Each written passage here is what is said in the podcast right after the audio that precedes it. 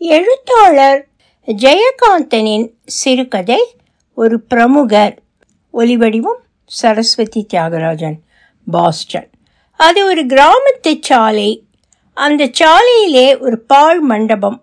பால் மண்டபத்துக்கு எதிரே ஒரு வேல மரம். அந்த வேல மரத்தின் தயவில் அதை பற்றி படர்ந்திருக்கிறது ஏதோ ஒரு காட்டுக்கொடி. காட்டுக்கொடி தண்டு முற்றி தலை கிழடு தட்டிவிட்டதால் ஒரு பழுப்பு இலை மட்டும் உதிராமல் பூமியை நோக்கி வரம் கேட்கிறது. தண்டின் வேர்பகுதியை ஒட்டி வேல மரத்தில் ஒரு பொந்து. பொந்து வாயிலில் பழுப்பு இலைக்கு நேர் கீழே ஒரு சிறு மண் உருண்டை. மீசையை நீவி விட்டுக்கொண்டு கம்பீரமான ஆகிருதியுடன் வெளியே வந்தது ஒரு பெரிய கட்டரும்பு. உலகத்தை பார்த்து ரொம்ப நாளாச்சு. என்று முனகிக் கொண்டே ஏகாந்தமான வனத்தில் தன் நிச்சயுடன் திரியும் ஒரு சிங்கத்தைப் போல் தலையை ஒரு கோடியிலிருந்து மறு கோடிக்கு திருப்பி உலகத்தை நோட்டம் விட்டது எறும்பு. அவசர அவசரமாய் அதன் எதிரே வந்தது ஒரு சிற்றெரும்பு என்னடா பயலே சௌக்கியமா? என்று கர்ஜனை புரியும் தோரணையில் சிற்றெரும்பை பார்த்து குசலம் பேசியது கட்டெரும்பு கேட்ட கேள்விக்கு பதில் கூட சொல்ல முடியாமல் நடுநடுங்கி போய் வந்த வழியை பார்த்து கொண்டு ஓட்டம் பிடித்தது சிற்றெரும்பு உடம்பில் பயம் இருக்கிறதா? பிழைத்து கொள்வாய்ப்போ என்று முழுகிக் கொண்டே மறுபடியும் மீசையை நீவி விட்டு கொண்டே கட்டெரும்பு எழுந்து நின்று உலகத்தை பார்க்க தலையை நிமிர்த்தும் போது இதென்ன? குறுக்கே என்னவோ மறைக்கிறதே. ஓ இந்த மலைதானா? இரண்டடி முன் நகர்ந்து வந்து மண்ணுருண்டையின் மேல் தனது முன்கையை வைத்துக்கொண்டு தலை நிமிர்ந்து சந்தையிலிருந்து திரும்பி வரும் மனிதர்களை பார்த்தது. கதாயுகத்தை பூமியில் ஊன்றிக் கொண்டு நிற்கும் பீமசேனனை பற்றி அதற்கு தெரியுமோ என்னவோ அதன் பாவனை அப்படித்தான் இருந்தது. யாரது? மனுஷ பசங்களா? சுத்த சோம்பேறிகள். திடீரென்று அதற்கு ஒரு சந்தேகம் வந்துவிட்டது. உலகில் மனுஷ பசங்க ஜாஸ்தியா? நம்ம எறும்பு கூட்டம் ஜாஸ்தியா? யோசித்து யோசித்து பார்த்தது அந்த கணக்கு அதற்கு சரி வரவில்லை. அவர்களில் யாரையாவது கூப்பிட்டு கேட்டால் என்ன? அதுவும் சரிதான். மண்ணுருடைக்கு பின்னே நின்று தலையை நீட்டி இரண்டு கைகளையும் உயர்த்தி கொண்டு கடுகு பிளந்தன்ன வாயை திறந்து ஏ மனுஷ பயல்களா உங்களில் ஒருவன் இங்கே வாருங்கள் என்று கர்ஜனை புரிந்தது. அவ்வளவுதான். சாலையில் போய்க் கொண்டிருந்த மனிதர்கள் எல்லாம் சிதறி ஓடினர். பாழ் மண்டபத்தில் ஓடி ஒளிந்து கொண்டனர். அடடே! என்ன கண்டு உங்களுக்கு இவ்வளவு பயமா? அட கோழ பயல்களா! என்று கைகளை தட்டி ஆரவாரித்து கொண்டு மண்ணுருண்டையை சுற்றி சுற்றி ஓடி வந்தது கட்டெரும்பு. என்னது?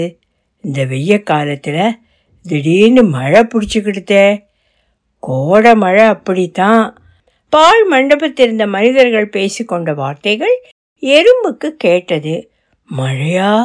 என்று அதிசயித்தது எறும்பு.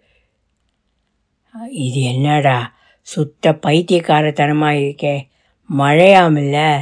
நான் கூட வெளியே தானே நிற்கிறேன் வானம் என்னமோ இருட்டி இருக்குங்கிறது வாஸ்தவம்தான். அதுக்குள்ளே இவ்வளோ பயமா? சுத்த பயந்தாங்குழி பசங்க. மழையா மழை என்று அட்டகாசமாக சிரித்து கொண்டு குதித்தது எறும்பு. இந்த மனுஷங்களே இப்படித்தான். ஒன்றுமில்லாத்துக்கெல்லாம் பிரமாதப்படுத்துவாங்க என்று மனிதர்களை நினைத்து வியந்து கொண்டிருக்கையில் வானம் பளீர் என்று ஒளிவிட்டு பிரகாசித்தது. பால் மண்டபத்தில் ஒதுங்கிய மனிதர்கள் நடையை கட்டினர். எறும்பின் கேலி சிரிப்பு அவர்கள் காதில் விழவில்லை. சற்று நேரத்தில் பூமியில் படிந்த நீர்த்திவிலைகளிலிருந்து ஆவி கிளம்பியது. உஷ்ணம் தகித்தது. மற்றொரு கூட்டம் சாலையில் நடந்து கொண்டிருந்தது. உஸ் அப்பா என்ன புழுக்கம்? என்று ஒருவன் விசிறிக்கொண்டான். வேலுமரத்தில் படர்ந்திருந்த கொடியில் உள்ள பழுப்பு இலையில் படிந்திருந்த நீர்த்துளிகள் ஒன்றொன்றாய் உருண்டு நடுக்காம்பில் சேர்ந்து பெரிய முத்தாய் திரண்டது. திரண்ட முத்து மெல்ல மெல்ல உருண்டது. கீழே இருந்த மண்ணுருண்டையின் மீது ஆரோகணித்திருந்த கட்டெரும்பின் தலையில் விழுந்த நீர் முத்தை தொடர்ந்து பழுப்பு இலையும் உதிர்ந்து மண்ணுருண்டையின் மீது விழுந்தது. ஐயோ பிரளயம் பிரளயம். வானம் இடிந்து விழுந்து விட்டதே. என்று கதறியவாறு பழுப்பேலியை நீக்கிக் நீக்கி கொண்டு வெளியே வந்த கட்டெரும்பு மண்ணுருண்டை கரைந்திருப்பதைக் கண்டு கூக்குரலிட்டது. அடே மனிதர்களே பிழைத்து போங்கள். சீக்கிரம் ஓடுங்கள். பிரளயம் வந்துவிட்டது. ஓடுங்களடா ஓடுங்கள் என்று அலறியவாறு என்ன செய்வது என்று தெரியாமல் பரபரத்து முன்னும் பின்னும் ஓடியது.